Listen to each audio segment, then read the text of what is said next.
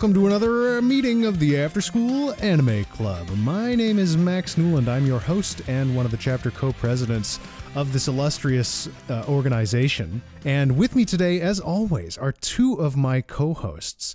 She is the mysterious warrior of the moon, and her name is Stevie Mattos. Hello. Hi. Did you know what's crazy is that I I am a Cancer moon. Oh, This will make sense in a second. Hey, so am I. Yeah. Same hat, same astrological hat. Whee! He shows up at the end of every episode to do something. It's Max Kostrach. Hey, hello. Um, I I don't know my association with the moon. I'm afraid. Uh, my relationship with the moon, I would assume, based on on you all knowing that off the top of your head, my relationship with the moon is pretty strained, huh? Yeah, you got to get right with the moon, bud. No, that just means you don't have the CoStar app on your phone. Yeah, we're doing birth charts here today on um, after school. We're pivoting to become an astrology. Um, Yeah, I uh, know I'm a divination. Leo. I can say that much. That's important. what time were you born? I don't remember. I wasn't. I was barely there. Wait, no, moon moon I think is where you were born and then I think ascendant is what time? Ooh, I shouldn't have said this when it was Uh-oh. being recorded. We're gonna get emails. We're going to get slammed.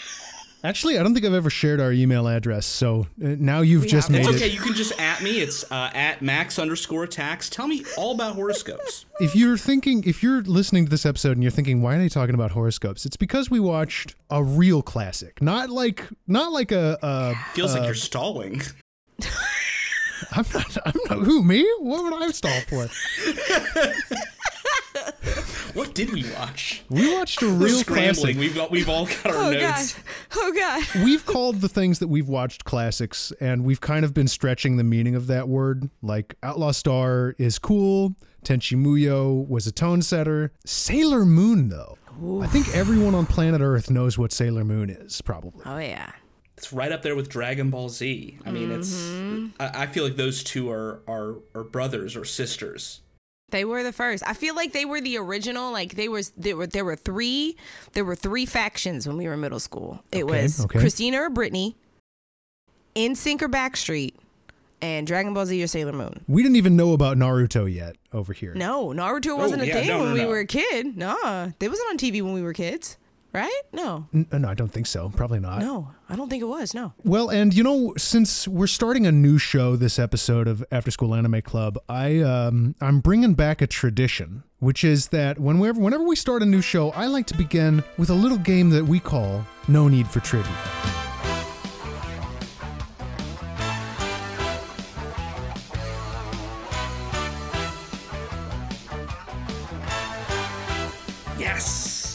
I, I, this is a good way to start out a new show. We get to learn Always. something and make it appear as though we're we're knowledgeable and, and can, can speak as experts on this anime. and as usual, I've never studied. I've got a little bit of a, a, a head start here because uh, I was sitting next to um, my girlfriend Rachel, and we were watching this, and she was she's always been a big Sailor Moon fan, so I got uh, some extra little trivia bits along the way. Oh, cool. Let's see if they match up. Ooh. Um, and just for the edification of the audience, because I realized I've never mentioned this on the show, the music you're hearing uh, comes from Sailor Moon. And in fact, every time we play a game, I'm always playing some tunes from the anime uh, of the week. So if you're listening to the show and thinking, wow, this is good music, you should go look up the OST for Sailor Moon because it is pretty darn good. Some funky beats Yeah. on there. Funky beats. it slaps. I really enjoyed making the game collaborative, so I think I want to do that Okay, again. yeah, because I really, uh, Newland, we've always been at least a little bit antagonistic. Like, uh, I, I'd say we're always about two minutes away from a fist fight. Yeah. Um, probably the reason why we moved cross country, just to prevent the constant fisticuffs. Mm, yeah, yeah, yeah. Yeah, it was Oh, really t- it was so chaotic. But you guys, you know, you you guys make a great team, I think, and uh, this fulfills my need to antagonize the two of you um, without embarrassing you on social media. So this is it. This So is how the, do we win? How do you win? you you win by getting by getting more points, and every time you get an answer wrong, I get a point. That's the Oh, Oh, okay. oh, Ooh. that's the oh, Yeah. that's the new rule now. Is that every Yeah, yeah, time yeah, that we get it wrong, you get a point. How Uh-huh. many points do you have now, Newland? Because that would Quite mean a lot. have That's it. lot of I'm getting out a post-it note. a good amount. One of us should probably track this. Okay, so uh, I picked some trivia questions about Sailor Moon. There's there's a lot of really interesting stuff about Sailor Moon. Um, So let's just go ahead and get started. Here's question one. When Sailor Moon debuted in North America, it was originally canceled after less than a year because of low ratings. Two years later, in 97, it was revived thanks to a fan campaign and a sponsorship deal with an American cereal company. What cereal company saved Sailor Moon?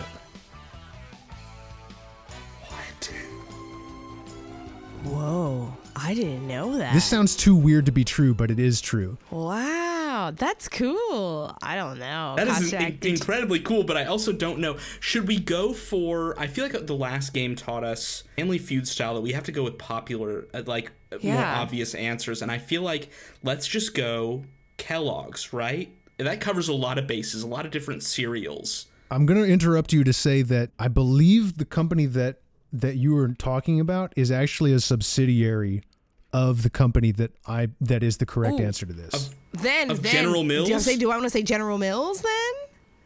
That's correct. General Mills saved Sailor Moon in 1997. Yes. I am dope. This is credited as one of the very first times a fan campaign got a show uncanceled in in any genre, not just Wow. animation. and it was anime. and it was anime. cool. And here's the thing: it, th- this was canceled for low ratings. They were playing this shit at like five in the morning on a school day. So like, yeah, Oh, of course so like it nobody had. was watching it, right? yeah. So that's, I mean, that is how I got my first glimpse of Sailor Moon. Was like waking up way early for school and seeing this, uh, literally seeing this first episode on TV. It was the sequence where the lady transforms into a monster, and it scared me because I was seven.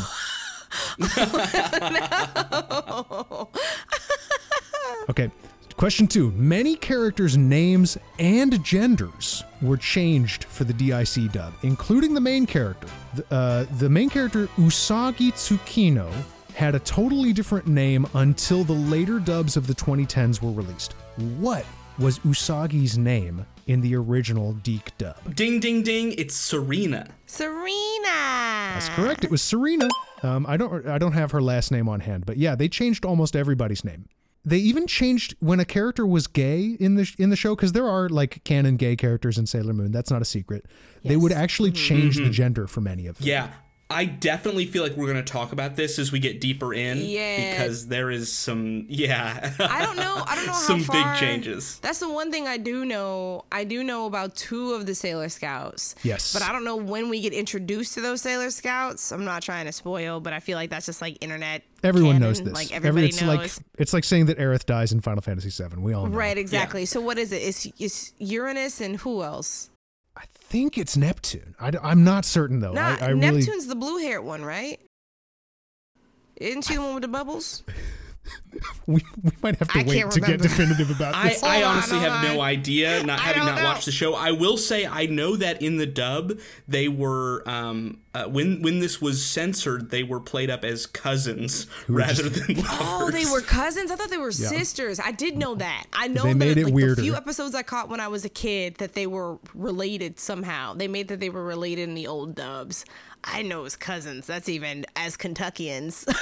That's not any better. Like, not great. no, I'm like None kissing this, cousins. none of this is good. Kissing cousins doesn't change anything. Now, I did read that the f- the interesting thing here is that by changing some of the gay men's genders in the dub, what they accidentally did was create a lot of like a huge variety in ter- in character designs for the female characters. So they accidentally gave gave people reason to think that there might be canon trans characters in the show as well.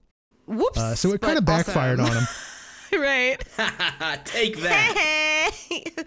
Sailor Moon says gay rights. Sailor Moon says trans Sailor Moon, rights. Sailor Moon does say gay rights and trans rights though. Like that. Let's be clear about that. Does yeah, absolutely. Actually, like real talk, like yeah, it does. Okay. Question three: The DIC-led Canadian dub of Sailor Moon. That's the that's the dub we're talking about. It was created in Canada. Was specifically crafted to capitalize on the popularity of another heavily bowdlerized show imported from Japan. What was the North American name of that series? I will say this is not a cartoon. um oh, oh is it Power Rangers? That's correct. Yeah, I was like that Oh, would make sense. hell sense. yeah. Yeah, nice, nice, nice. Because it's the same, yeah, same format. Makes a lot of sense. they saw Power Rangers popping off and they said, we can do this with a cartoon. It'll probably be easier because we don't have to film anything. Wow. I was thinking, what other non-cartoon show involves transformations? Yeah, it's literally Power Rangers. At that time, it's literally Power Rangers for sure. Like, huh. You know what? And that's crazy because I was like, Queen Beryl reminds me a lot of what's her face? Rita, Rita Rita, Rita Repulsa, Repulsa. hundred percent. That is also the other connection I made. Okay, we're Love gonna it. we're we're getting back we're getting more into the um the TV of the time, the TV environment that this happened in. So Okay. Uh, okay. The Sailor Moon was the third anime series to be featured in Cartoon Network's Toonami block, debuting there on June 1, 1998. Can you name either of the only other anime that were running on Toonami at this time? We just we just had this question like two episodes ago. Mm-hmm. Um, that were running on Toonami at that Wait, time. anime? Are we talking about Japanese? Yes, Or we were were we talking about, about regular cartoons? We're talking about anime. You did the regular cartoons. I was Jonny Quest and such. yeah, I was Yeah. trying Um, anime. Hmm. Cast your Can I- mind can I say back. Dragon Ball Z and Gundam Wing.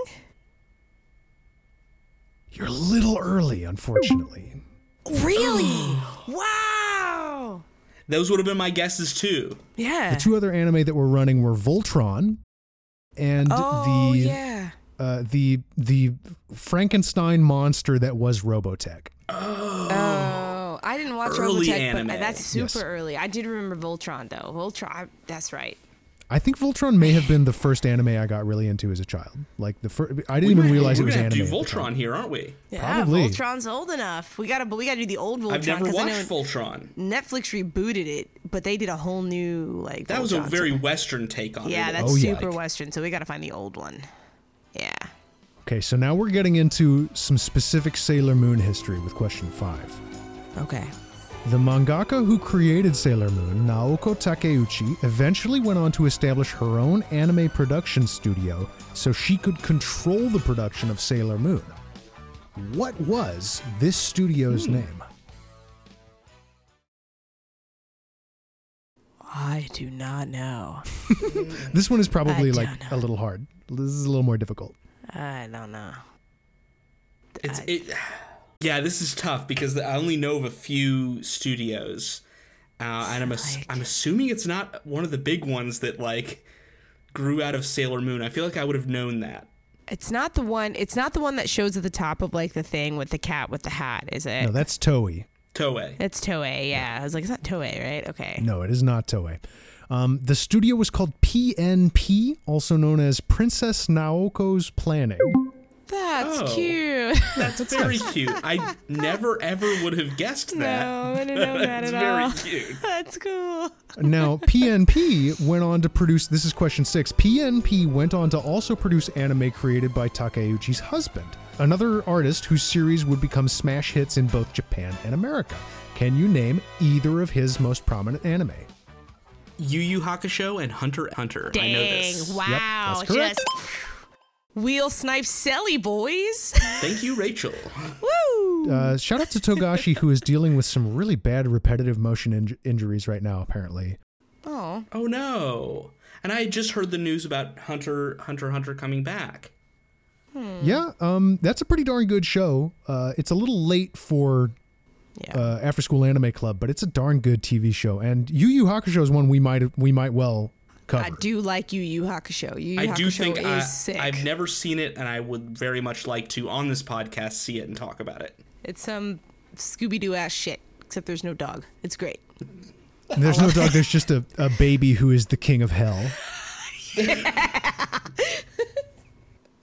Uh, Not great too far job. from Dragon Ball Z there, actually. no, it's Yeah, actually pretty not. much. Uh, great job, you two. I think you beat me this time. We did. It was four to two. Boom. So that means I have to wear the the dunce cap for the rest of the episode. Haha. This is me putting And it we'll on. all Hold on. trust that you're wearing it. Yes. All right. So um, you know you know what happens next. Tell us what happened. Can you gonna give us a synopsis? I'm going to give you a little summary. Um, we watched the first two episodes of Pretty Soldier Sailor Moon, and this is what happened. Oh, I love this part because I get to sit back in my chair. Sorry. You guys get to like take a little break. Oh yeah, yeah, yeah.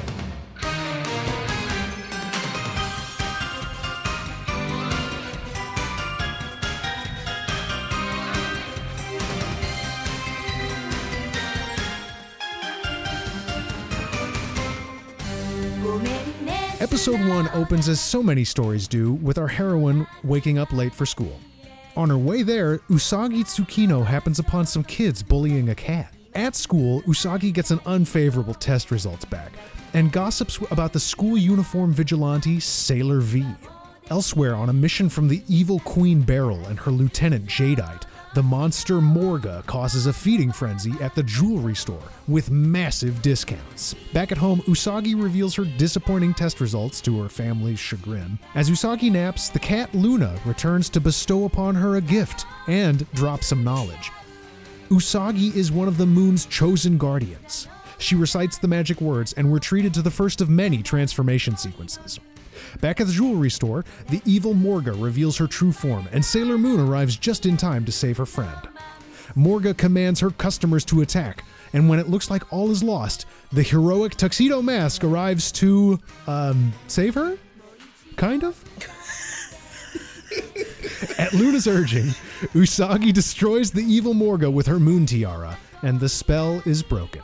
Episode 2 centers around a divination craze sweeping the city. Usagi oversleeps again despite Luna's best effort and almost sneaks into class successfully, no thanks to her classmate Umino. In the throes of a powerful crush, Umino goes to the House of Fortunes to see if his love for Usagi is meant to be.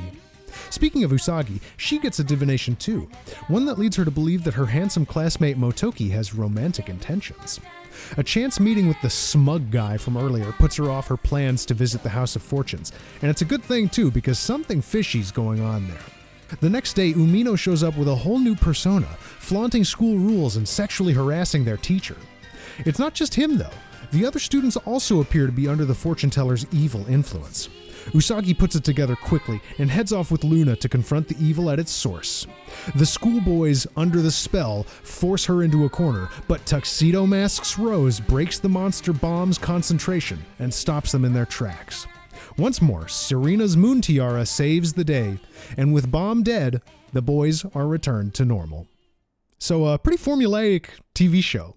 Already Yeah. getting I was gonna say these first two episodes are basically the same in terms Yes. of the villain, the combat, and the resolution. Yes. Yeah. I mean, Yes. really, really similar, right? Like, okay, here's a problem in town. Bad guy villain wants to steal humans' energy. Yep. Usagi shows up and transforms. Tuxedo Mask steps in and he's there. And then Mm-hmm. Usagi throws her tiara, and the enemy turns to dust. Pretty and much. then the dust disappears. Yes. Yeah. the dust just blinks out of existence, which I've I found really funny. Interesting. my my favorite my favorite thing about um part of like the, the bad guys making their plot is that there's ominous jazz music in both of these episodes and like I didn't Yeah. know that jazz music could be ominous and I know that it's just playing music in a specific key but I just was like why is this jazz music so ominous Well, here's something interesting, and I mentioned this to you all before we started recording, but I should, I must hang my head in shame because I violated one of our show's prime directives, uh, which is to watch the original dubs in their tarnished glory. Uh, unfortunately, it's very hard to find, or at least I believed until a few moments ago that it's pretty hard to find the original DIC dub. So I downloaded the original, the uh, 2015 redub, um, which has a little bit more respect for the source material and doesn't change everybody's names and genders and all that kind of stuff. Um, but one of the other things that the DIC dub did is it it uh, scrubbed all the music except for the main theme and the transformation music. oh, So this is actually kind of similar to the treatment that Dragon Ball Z got. Um, Dragon Ball Z's original score, and to this day, uh, has been replaced. Like the even in the like e- even in the stuff that came out in Dragon Ball Z in like the 2010s, they were using the music by a guy called Bruce Faulconer instead of the original um, music. And that that's what happened here.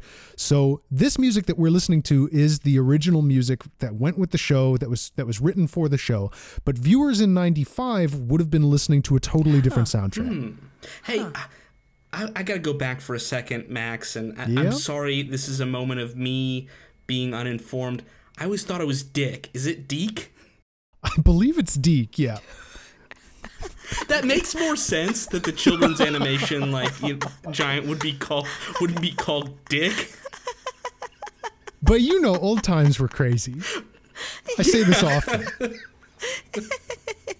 Language evolves and changes. Okay, know. sorry, just had to hit that point for a moment. I appreciate that. That was great. Oh my gosh. So one thing I learned because I've never, um, I've never seen Sailor Moon at all. So all I know, all I know is from what I've ever caught coming home from school, which was the the title, which is the title music. So I do know the song and the transformation song, which also tends, which I think is also like the um, what is it like the commercial break kind of animation song, the Sailor Moon. I know that. So I didn't expect to be read to filth by the main character Usagi. Um, so I was sitting down watching this with my partner. Um, and every time Usagi would do something that was essentially me, he'd just look at me and go, You're seeing a little bit of yourself in Usagi. "Oh." He'd just look at me and go, "Hey, didn't you just do that this morning?" And I just go, hmm. Let's let th- this is a the perfect transition, Stevie, to talk about Usagi as a character. Oh, yeah. because this is exactly what I was thinking the whole time. Was I was just pointing at the screen, going mood, mood, same. Oh, that's me. Like it, it, this is the one of the most relatable anime protagonists I've ever seen. Bad at school, sleeping in, loves food. This these are all Have the, I the trademarks. Am I just a 14 year old who pays bills? Because if so, I want off this ride. That's what like, we all are, Stevie. This is what What? growing up is. I have never evolved past 14 year old me. So good to know. Good to know. This is also why I said she's me because she's a cancer and I am a cancer moon. Don't know what my blood type is, but she is it's too relatable. Too She's even bad at video games. So like she's Okay, really reading all true. of us. See, here's the thing. No, I'm actually quite good at video games. I'm very good at video But games. she does play them, which I think This is, is true. important. yeah. Uh, Usagi was created, I think.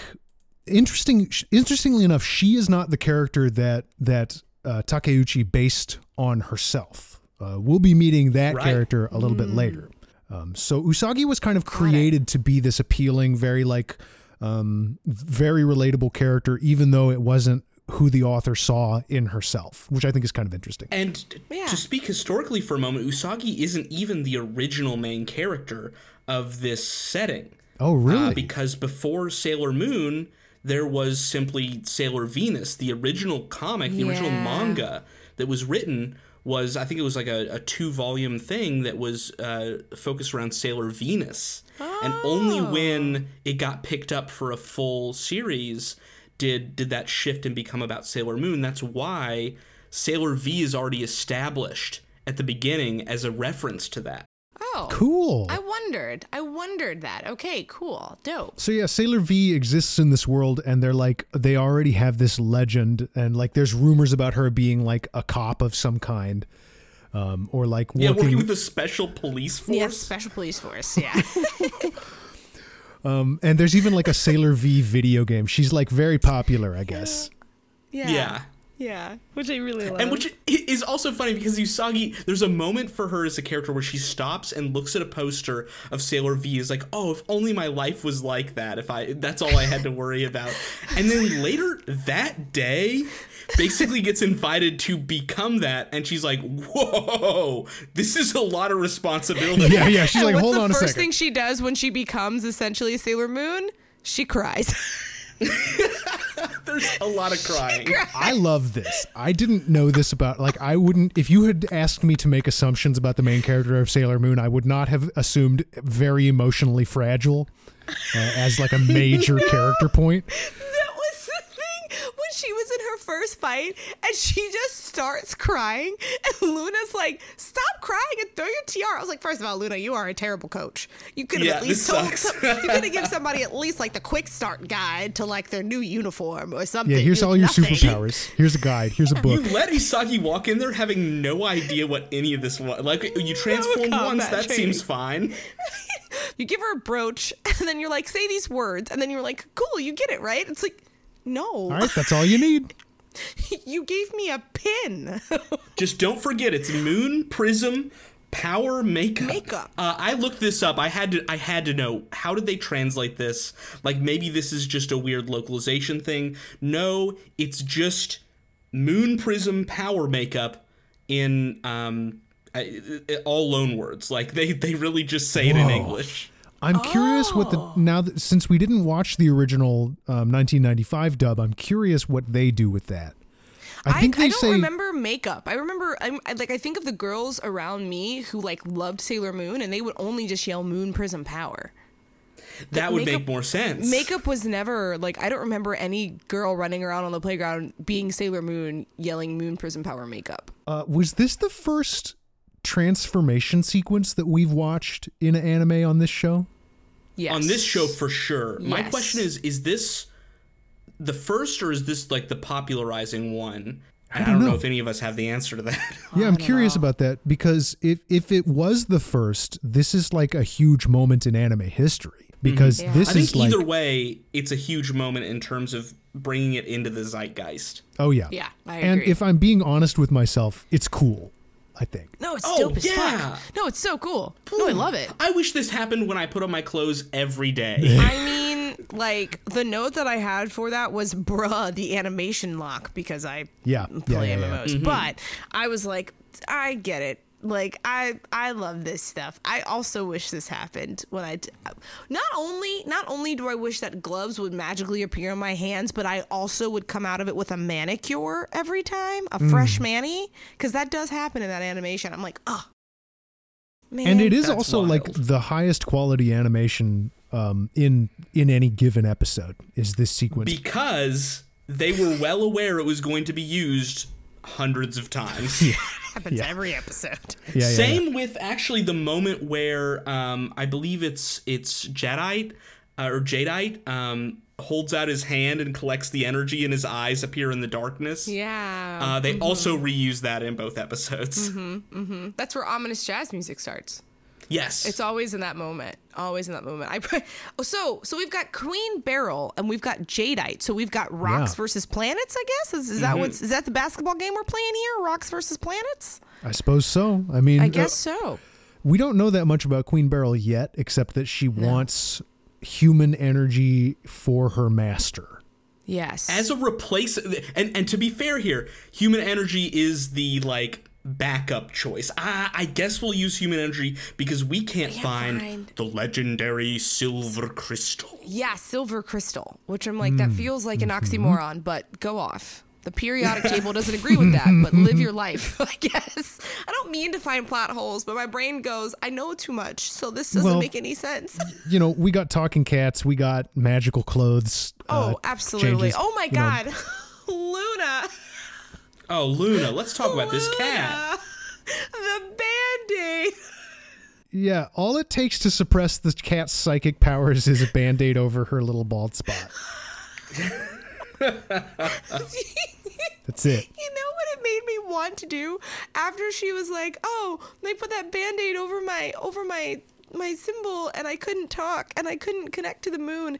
And my brain went, "Where is Taliesin, who is essentially my cat? He's not my cat. He's, he's my partner's cat, but that cat essentially sits on me all the time." And I was like, "So is this where I cheese of truth the cat and then the cat can't communicate with me?" I'm Yeah, gonna cheese the cat. I I think one of my favorite moments of this first episode is when Luna is essentially like, "Let me like he- he- time for the exposition. Let me um, turn you into a magical girl." And Usagi pretends to be asleep. It is very like pretend you asleep. I mean, just like absolutely.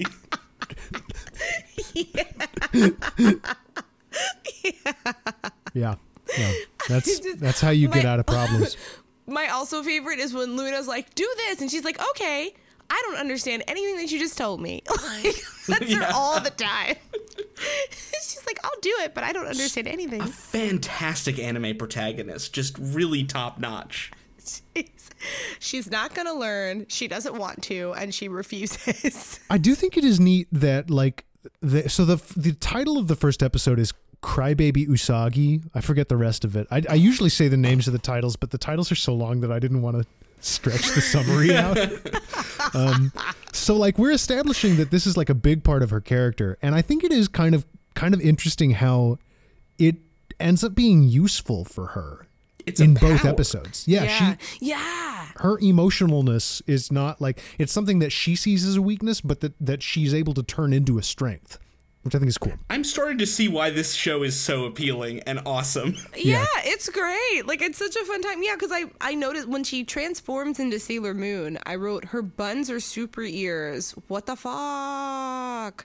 Because she can like hear everything with them, but then when she cries in that first episode, like it amplifies her cries and like it like hurts all the people. This is also a little bit of insight I got from Rachel, which is like her hearing through the gem or her, her bun or, or or whatever was going on there. This is one of uh, in the first you know season of this show of a handful of powers that are brought up one time and never ever ever show up again. The Superman just thing. absolutely the author saying, mm, "I'm just playing around till I find what works." Yeah, we know that the tiara is gonna stay. Yeah. Oh, the tiara that's, got a whole We already old made the animation, animation. for it, and we got to use it every episode. Gotta use it all Yeah. the time. Moon tiara action. Yeah. We can revisit that in season two if you if you want. But th- season one, that thing we listen. We spent a lot of money, so we're gonna have to use it. I know eventually she gets a wand. Yeah, I do know that. That's a big thing. Mm-hmm, mm-hmm. But for now, it's just hat Just throwing. we just gonna we just gonna throw. We got a frisbee Just- on our face. We're gonna throw it. Just a, a very fancy odd job. Yes. the original Peaky Blinder. Wow. wow. Okay. Goodbye. So in I'm the sorry, so I'm in the leave now. so in the live action reboot, we got to get Crispin Glover. Wait, no, that's not Crispin Glover. What's that motherfucker's name? What's that white boy's name? You know who I'm Cillian talking Murphy. about. Cillian Murphy. Why did I fucking confuse Crispin Glover and Cillian Murphy? I don't know. God. We got to dive deep to find those wires. Yeah. And Yeah, that we intersection. Yeah, we're gonna have Cillian Murphy playing Tuxedo Mask in the. Uh, Oh somebody has done this, I'm sure. There's someone out there who has done like a Tumblr fan cam of Tuxedo Oh, yes. Mask where they cast him as Cillian Murphy. Oh, Okay, can we talk about can we talk about the familiarity that that tuxedo mask, uh, like Yeah. as his not like as his Clark Yeah. Kent persona has with Usagi? with Like he this? just calls her butthead all of the time, and I'm like, we, there's no establishing relationship. know each she just other? res- yeah, like You guys and friends? there's- What's going on here? Wait, despite all hold the on. exposition in the show, they don't explain that relationship at all. Wait, Are do you all Wait, telling me that Mamoru is Tuxedo Mask? Not not Uh-oh, swirly eye boy. No, no, no, no. The one in the purple pleated pants. Yeah, no, no, no, I- like- I, I do know this. I'm being I'm being like- facetious. I was like, what? No, no. Uh, whoa, this guy keeps showing up outside the places where all the monsters are attacking yeah, always. and then antagonizing me and then showing up for about 10 seconds. to to Deus Ex, but not even really. He does nothing. did he do something in the first episode, or did I and and I just missed it, or did it? No, did he just throws He a threw a rose, rose. and then tells Usagi not to cry. And then she which cries harder. She does not listen to. She cries better and then throws her tiara. Yeah. This is like there. The meme is now famous, where he sh- where he it's it's him and it's images from this first episode where he says, "Now that my Yeah. work is done, I will leave." And she says, "What did you do?" And then he just leaves. Nothing. uh, but she is in love with I him. mean, why? Yeah, I don't know. Um, So, is it the hat? Is it the cape? I get it. It's just a well-dressed man shows up and and saves her. I'm doing finger quotes from danger. Throws roses. Roses are always sexy. I hate roses. I hate them a lot. I think they smell gross.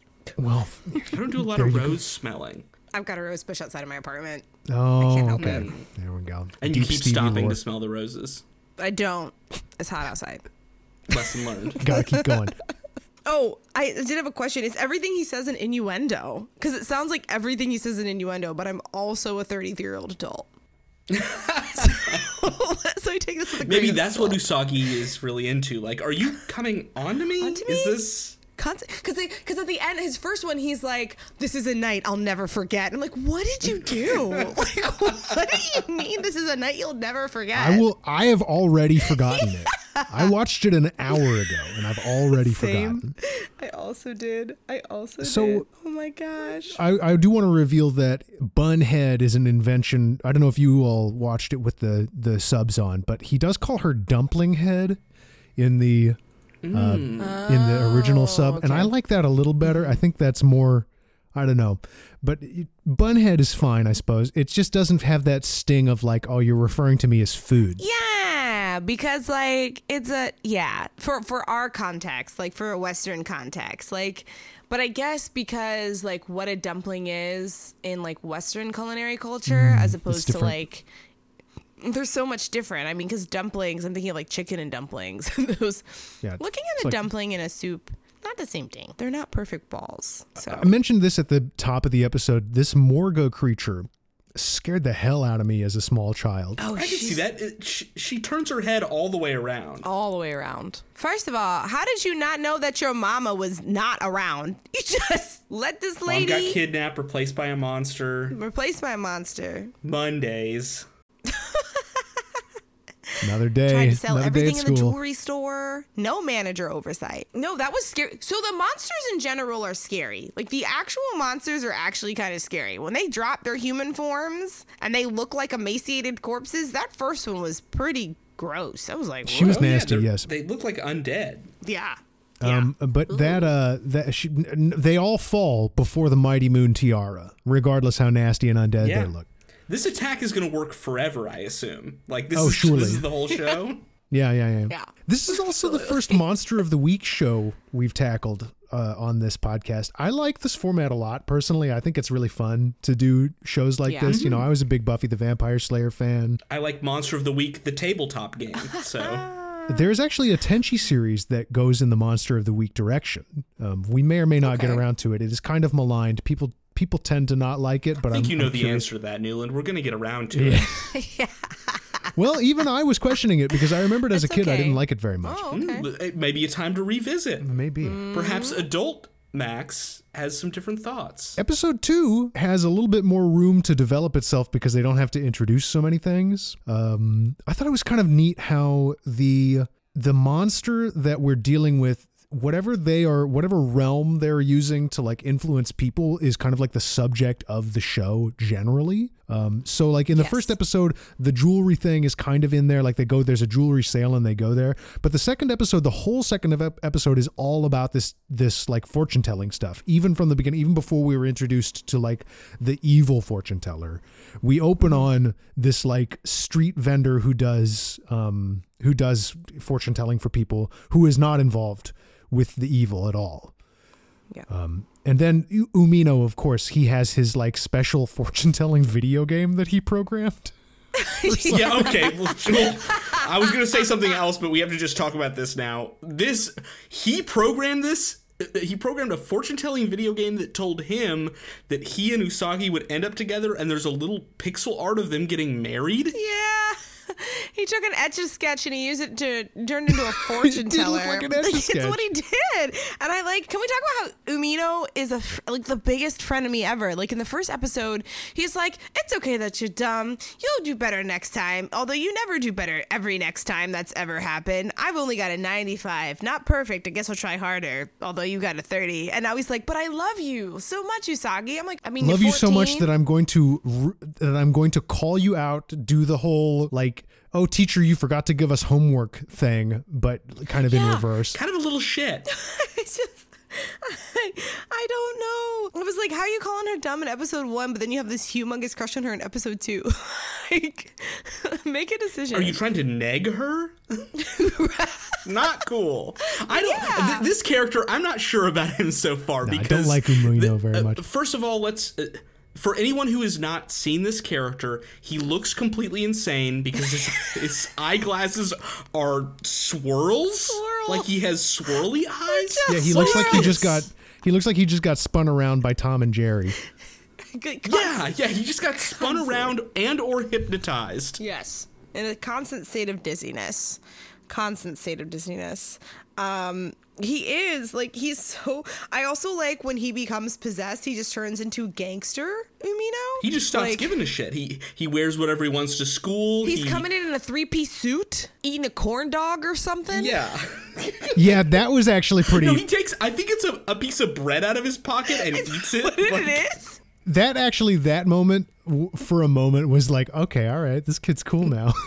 this guy's old. He doesn't even give a shit. And then he became an absolute gross individual, and I was like, Uh-huh. ugh. It, be, it turns lecherous in a bad way. Yes, immediately. but the the feeling of like getting yelled at by your teacher, saying nothing, and then just getting your lunch out and eating it in front of her. All right, that's Power play. yeah, big power move for a fourteen year old. A true flex. Okay. Uh, and then the other kids, like they escalate really fast. They're like throwing rocks through the fucking window. Yeah, Yeah, this goes places. and to be gets and intense. what happened here is they got possessed by tarot cards. They go into the the fortune teller place. the, the villain of this episode sends a Satan card into their breast pocket. yeah. Yeah, and makes them what did what did what did she say that they're they can they go like and they're charming they're charmed agents or charming agents of the devil or something. Yeah. And this is another thing of like, oh, the first episode is very similar to the second because in both cases, they're A, stealing energy from humans, and B, turning them into like slaves or whatever. yeah, yeah. Now, Hmm. I, I want Mm-hmm. to say, as a person who has learned tarot card reading, this actually is not the most inaccurate interpretation of the devil card because the devil card is usually has to do with like domination of the self or like imposed strictures Oh. that are that are divergent from what comes naturally for someone. So like that's actually pretty good. It's not it's not on the level of Mm-hmm. Yeah. like flipping over the death card and then a scare chord plays, you know. That's what I expected when I saw tarot Mm-hmm. cards. Right. That actually makes sense because the, the fortune teller does tell uh, him to do what he wants, essentially. Yeah. Uh, to let go and, you know, um, stop being such a, a nerd. It fucking be cool for once, Umino. Shit. Oh, he takes that advice and runs with it in the wrong direction. Someone tells him to be cool. Yeah. Um, this is the one where so Tuxedo Mask actually does something in this episode. Yeah. he does, yeah. Kind He catches of. a shoe with his head for starts. Yeah, okay, that was fun. I like how she. this was a weird. Okay, there was something That's also how I'm making all my decisions from now on. Yeah, Throwing a shoe Kicking my shoe street. into the air. she calls it out saying heads I'll do this, tails I'll do this. Now I can assume heads means it lands right side up and tails is the other way, but like. I, d- I don't like I feel like I was a little confused for a moment like what are you calling heads and tails? I don't know. It's it's funny. It's a, it's a silly little gag. I shouldn't be thinking about it that much, but I do a podcast. So It's so good. No, I loved it. after this there is a, a cute little moment where Usagi runs into her dad who has not been he, he has not been in the show up to this point. This is our intro. Yeah, he's Yeah, uh, a nice guy doing grocery shopping um, because he doesn't do any chores. So Which is kind. And honestly, thanks, Dad. At least you know that you're not doing any chores, so you're helping out where where you you can and where you know you probably won't get yelled at because you've been given a list and if you deviate from the list you know you're in trouble so i i appreciated dad for that And there's a moment where she sees she's like touched by her father's kindness, and then she starts fantasizing about Motoki and whether or not he would be a nice husband. Yeah, because um, which oh, is kind of I like how that was like the subplot, right? Like even though like ooh, what's this? I keep wanting to call him umami, and he's not umami. That's food. I'm hungry. Sorry, umino. Um, how Umino's like, oh, I I went to a fortune teller and she told me that I was gonna like I made my fortune and my fortune said I was going to like uh, marry Usagi and Usagi like goes to the original like the good fortune teller and is like you know with the palm reading and he says like you know this boy likes you and they're all you see them all the time and it was like it she thought it was the Moto Motoki ku ko guy. Motoki. and I thought that was cute yeah the Motoki guy and I was like that's cute that it's that but then she's also just falling in love with every guy she meets in, In, this episode in, in the original dub, his name is Andrew. Come that makes things on, easier. dude. really? It's, it's me, Andrew. he's got a pretty Andrew face I mean that's fair Um, the uh, the guy who is Tuxedo Mask, I know his name in the original dub was Darien. oh But that's the only one I can pull right now is Darien and Serena. Darien. Ew. He's got strong Darien vibes. that guy's a real Darien. he is. One thing I wanted to mention, like I wanted to make sure we touched on, was that like I think it's really really funny when Queen Beryl is like sitting in her evil chair with her evil um, crystal ball. The the like hench people that surround her. They feel so like uncommitted in the voice acting because she's like, "Have you found the silver crystal?" And they all in unison go like, "No." Oh. And then they, and she says like, "Go go and do your evil whatever," and they're like, "Okay." They disappear. There's just very low energy. Those folks. They just, you know, that's what happens when you suck the life out of people and then you try to turn them into your lackeys. They have nothing to give you. It's like, yes, henchmen, give us nothing. Gi- give us those nothing. henchmen a pizza party. They need a little bit of enthusiasm in their lives.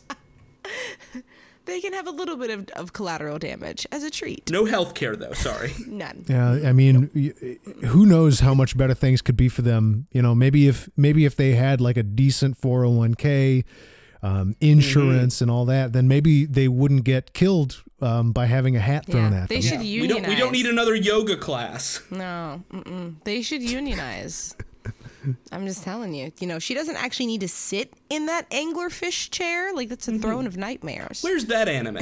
Look what unionization did for the minions. I mean, they're they're like you know well known throughout the yeah, world now. absolutely. One of them's They got their union? own m- movie, Did you guys right? did you guys know that the minions have names? Yeah. Y- yes. How am I am I the only person in the world who did not know this? The most recent Minions movie is about one named Gru. G R U, right? No, he's the he's the villain that they serve. That's Steve think. Carell, yeah. Oh. But there That's is. right, that's I know right. that there's one named Kevin. That's all yes, I know. I did know that. That one of them is named Kevin. I didn't know that one. I I was floored by this by this knowledge because we what the thought they didn't have names, Max. Well what the fuck they're little they're they're like animate Twinkies. What do they need names for? Newland, come on. You've seen the Venture Brothers. You know that they've got names. Everybody's right. henchman has names now. The Venture Brothers set this precedent. I'm over it. I'm I'm moving beyond it. The minions have names and I have to accept that this We'll is do a normal. Minions episode later. these minions I, I did speaking of names i think it's really funny that the monster in the second episode we don't learn her name until she's already dead and it is Okay, I was said exactly ask, once yeah. What was the name? What is it? it's bomb b-a-m oh, oh, because like bam margera because i'm jadeite welcome to jackass no.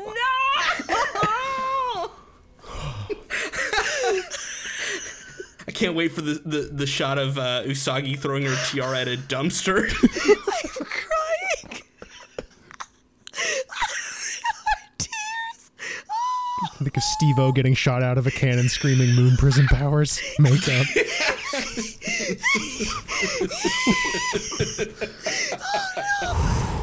I can't see. I think the good stuff I think anything any single jackass sketch would really be empowered by a transformation sequence. oh yeah I'm so upset. i always the ep- this these episodes of this podcast always go weird places but i did not Sailor Moon, Jackass Sailor Moon edition was not really on the notes. I feel like heading into this. Oh my god, my face hurts. We land where we land. You just let the It's dice true. roll. It's true. Look, we used to be on an improv team. We can we go anywhere, man. Mm-hmm. This is the Yeah. we're we're very good at yes and at After School Anime Club. yeah, we are.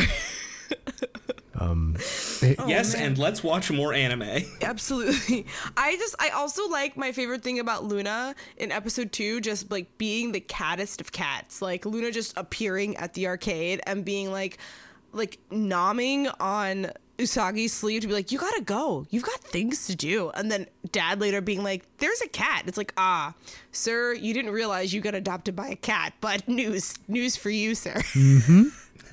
He's kind of mean about it too. He's like, "What's that cat doing?" yeah. I'm like, "Dad, it's a cat. Like, let Dad, the it's cat." just a cat. what cats do. Right, right. I just I loved You it. didn't have to pay for it, so great. Right. It's just it's Free just cat. there. Also, is the moon spot on Luna's forehead actually a bald spot in the shape of a moon? That is what Usagi calls it, a bald spot. And that makes the entire cat not as cool to me. I think it's just a running. I think it's just a just running skin. gag. No, I think it's just a running gag. I think it's supposed to be. Isn't it supposed to be just like an insignia, like on Luna's head? It's like a sticker. Not a sticker. Sorry. that was a. I had a. That was a real question. I Now mean, why why why couldn't it be a sticker, you know? And why not? You know, why not a sticker?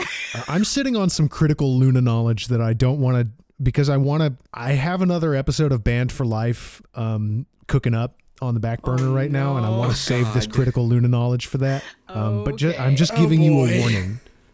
Warning. no. Luna's gonna be nothing but ABBA songs. Watch. My favorite game is coming back. Um, prepare yourselves. in a horrible way, it's also my favorite game, so it's fine. I do. I also like at the end of episode two, Umino learned yes. nothing. Nothing. he went to make himself a pariah, and then Usagi excused him. He went, oh, "Okay, well maybe I should just care about nothing like you," and then walks off. I'm like, "Great." There went the lesson. The only line that I circled to remember from either of these episodes was Umino's final piece of dialogue from episode two, which is All my life is despair. After he learns about his horrible behavior. And I just thought that, man, that is heavy. That's heavy shit for a 14 year old. Right, right. but then immediately perks up when everyone was like, "Well," when Usagi was like, "All's forgiven. Don't worry about it." I was like, Yeah, no worry never mind, about it." Never mind all of the other people he wronged. Yeah, absolutely. You absolutely harassed your teacher yesterday. I'm gonna need you to sit on that, sir. Yeah, you should probably apologize to her as well. One Yeah, just- just hundred thinking. percent. Yeah, that doesn't not get revol- resolved. Not at all. Not at all. No justice for the teacher, which is not cool because she seems like she's pretty cool. Justice for Miss Haruna, honestly. Yeah, justice for Miss Haruna all the time. It was horrid. Um, also a thing that I noted that I, I it's it's like it's gonna be in these episodes all of the time, but the fashion. The fashion. One, it's making a mm-hmm. resurgence in like actual fashion today. but I was like, I see it, and this is great. I love it. I mean I mean, Tuxedo Mask's outfit. I also like how she tried to insult his pants, and I was like, uh, Usagi, no. His purple pe- pleated pants are in fact kind of That's kinda cool dope. now, yeah. So like, Yeah. yeah, purple pleated pants, black shoes, black turtleneck, black shades, green jacket, kind of cool, not He's bad. on his way to a music video. Unfortunately, Right. that is Joker colors. what you just you just cursed me. You cursed me. You cursed Yeah, me I'm immediately. sorry. I did not put it together until right now. I'm cursed. I'm sorry, but that's Joker colors. You know they say they say every piece of fiction has a Joker. Oh, no. um, is Tuxedo Mask Who says Sailor Moon's Joker? Now that's a rule I just made up, but we'll we'll see it evolve as we go through. I do think that Tuxedo Mask is Sailor Moon's Joker. Joaquin Phoenix, get out of my anime. fucking Sailor Moon? Man, it's fun. I It's a like really it. fun I like TV all show. the I was- music. I was watching this it's laughing. Really, she's so relatable. Oh, I was cracking Oh, the. I fuck- love was- this. I loved. I was cracking the fuck up. Oh my god. I 100%, and I think bringing us uh, a little bit full circle here, back to the the the relatedness of Usagi as a character. I think this was like this is pretty monumental from my perspective of like this era um, having a girl character that is that kicks this much ass and also is this relatable. Yeah. Right. She kicks ass and she also I love cries. Usagi. Yeah, I do. I love Usagi because it's like she's. I want to she's, see her win. She doesn't stop being a 14 year old just because she has superpowers. She's just a Correct, superpowered 14 year old who doesn't really know what the fuck she's doing, but she's doing her best. You know, I think that's why she's so relatable now. And on top of that, the things that she, the, again, I mentioned this earlier, but like the things that she sees in herself and thinks of as weaknesses, like reflecting those back so that so that they can become strengths is an. Int- I just really like that as a Yeah. writing tactic. You know, you d- d- proving that your character, like, 100%. there are ways she needs to. Ch- there are things that she feels compelled to change, but also there are things that are like core to her personality that you know she only sees as weaknesses because she hasn't been in the right situation um, for them to to be revealed Yeah. as the strengths that they are. Right. I, I'm not expecting like a moment where her not studying enough is gonna help her win a fight. Who knows? Maybe. But she's Too stupid to be the- felled by the math demon. I, I did. I did write "Crying girls repel the devil." So I mean, like, hey, Yeah, she's nailing happens. it. I'm telling you. she's doing great. Yeah, I just I like that about her. I like that she is like she's yeah she still has strengths even though she's like normal. You know, Just a kid. She still has strength. She doesn't have to be somebody amazing or whatever, like all this stuff. Like she feels the pressure of having to be a magical girl with this new responsibility, but that doesn't make her like an a, you know a person that other people can't see themselves in, which I think is great. Great show for Yeah. kids. Great great messages. Really fun animation. Uh, I want to say um, this is an interesting departure in in visual style as well. Given this is our first like um, anime based on a shojo manga. This was produced in the same year as Tenchi Muyo, so it, you can. So we're not dealing with like this is not like compared to all the other stuff we're watching. This isn't like a, a thing out of time. This is a contemporary, and and it has a very strikingly unique visual style compared to both of what we have watched so far. What I Yeah. will say is very interesting here, Newland, on that note, is if, if you haven't done so, go take a look at the first volume of Sailor Moon, the manga, um, which has recently re- been readapted into, I think it's Sailor Moon Crystal. Like they, they sort of redid the anime. I wanna watch in- that now. and- and a little bit more faithful to the manga. The Okay. art style is, there's not a one to one there. This is still more anime style of the time than the, the manga itself. Um, Interesting. but those differences I think are still there. Okay, that's cool. I will check that out. Do you have any more notes about these first two episodes? Um, I love the colors. I love the music. Like I've never wanted like I mean I've always wanted to go to Japan, but I'm like, oh no, 90s Tokyo? Is that what this is supposed to be? Because it's really really cute. So that's my biggest thing. I'm very excited to see the rest of it. I do like the Monster of the Week format.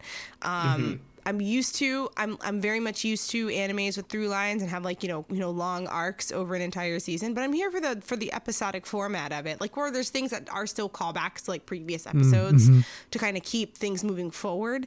But like it's still kind of episodic where like they will have enough exposition for you to not feel lost if you like skipped an episode or so. Like I, I like that about it. But I do I'm I'm a big fan to see what other powers she has. They're just like eh, Yes. no, I don't think that one's gonna work. Yeah, let's try this one out. Ah. yeah, I want to see superpower bingo. it's gonna come out of Sailor Moon. I'm also really interested to see because I've seen like one of the the cultural impacts of Sailor Moon has been the weird villains that get Yeah. thrown in along the way. Uh-huh, I've seen and heard of some before where it's like, okay, well, uh, with this Monster of the Week format. We do have to keep things fresh, so this one's like a car or whatever. I mean, I don't. I, I, I'm telling you, Kostrach, if we don't get a car villain, I don't remember. Don't, Watch that be the next fucking episode. I think that's all I got. that's all I got. Cool. Well, hey, Sailor Moon so far, tons of fun. Um, and I hope you enjoyed it too. Next week we're gonna watch the next two episodes, episodes three and four. Uh, I think I think let's. I'll post the link in our personal Discord here for the um, that Internet Archive link so that we can check out that original DIC dub. Um, I just would love to see Sweet. how different it is. I, I assume it's not Yeah. going to be quite as fun, but you know we might find hidden gems. Yeah, Absolutely. I think so.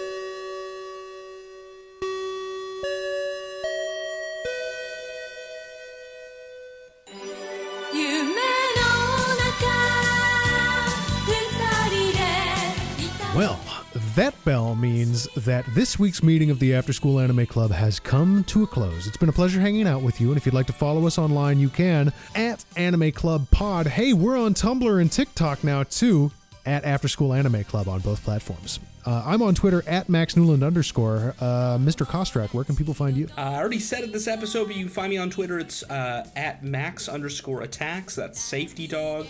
Uh, come say hi. And how about you, Stevie? Uh, I can be found on Twitter and Instagram under the handle a smattering on both platforms. I have two reviews to read. What? Uh, f- first one comes in from a dear friend who unfortunately was n- unable to access her iTunes account. I could not leave it on there. But um, Brienne writes Uh, there are those who watch anime, and there are those who watched anime when it hit Toonami. And sometimes those old Toonami anime bumps strike us when we least expect, leaving us with a seemingly insatiable hunger to relive the long gone feelings of being a preteen weeb in front of the living room CRT. After School Anime Club makes me feel this way. This time, however, my sappy nostalgia is want for company. Stevie and the Maxes have great chemistry with each other. Aw, shucks. Uh, they grind up their own nostalgia and experience, filter through thoughtful perspectives, and pour over with charisma to brew up a truly refreshing take on these old shows. Uh, seriously, though, I have a hard time keeping my eyes focused on my hands while mailing for hours. Y'all really are wonderful at keeping my mind's eye engaged. Thank you, After School Anime Club. Y'all are so fun. Oh my god, thank you. What a lovely review. I'm And- touched. That was so nice. Marn leaves a comment that says After School Anime Club is bangers only.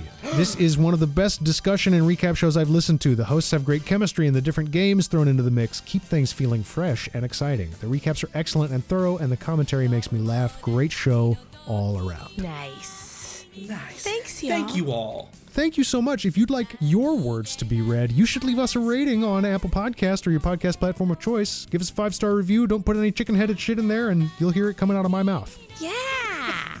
Simple. One, two, three. One, One, two, two, three. And uh, of course, as always, we're so glad we got to spend this time with you. Thank you for listening. And we'll see you at the next meeting.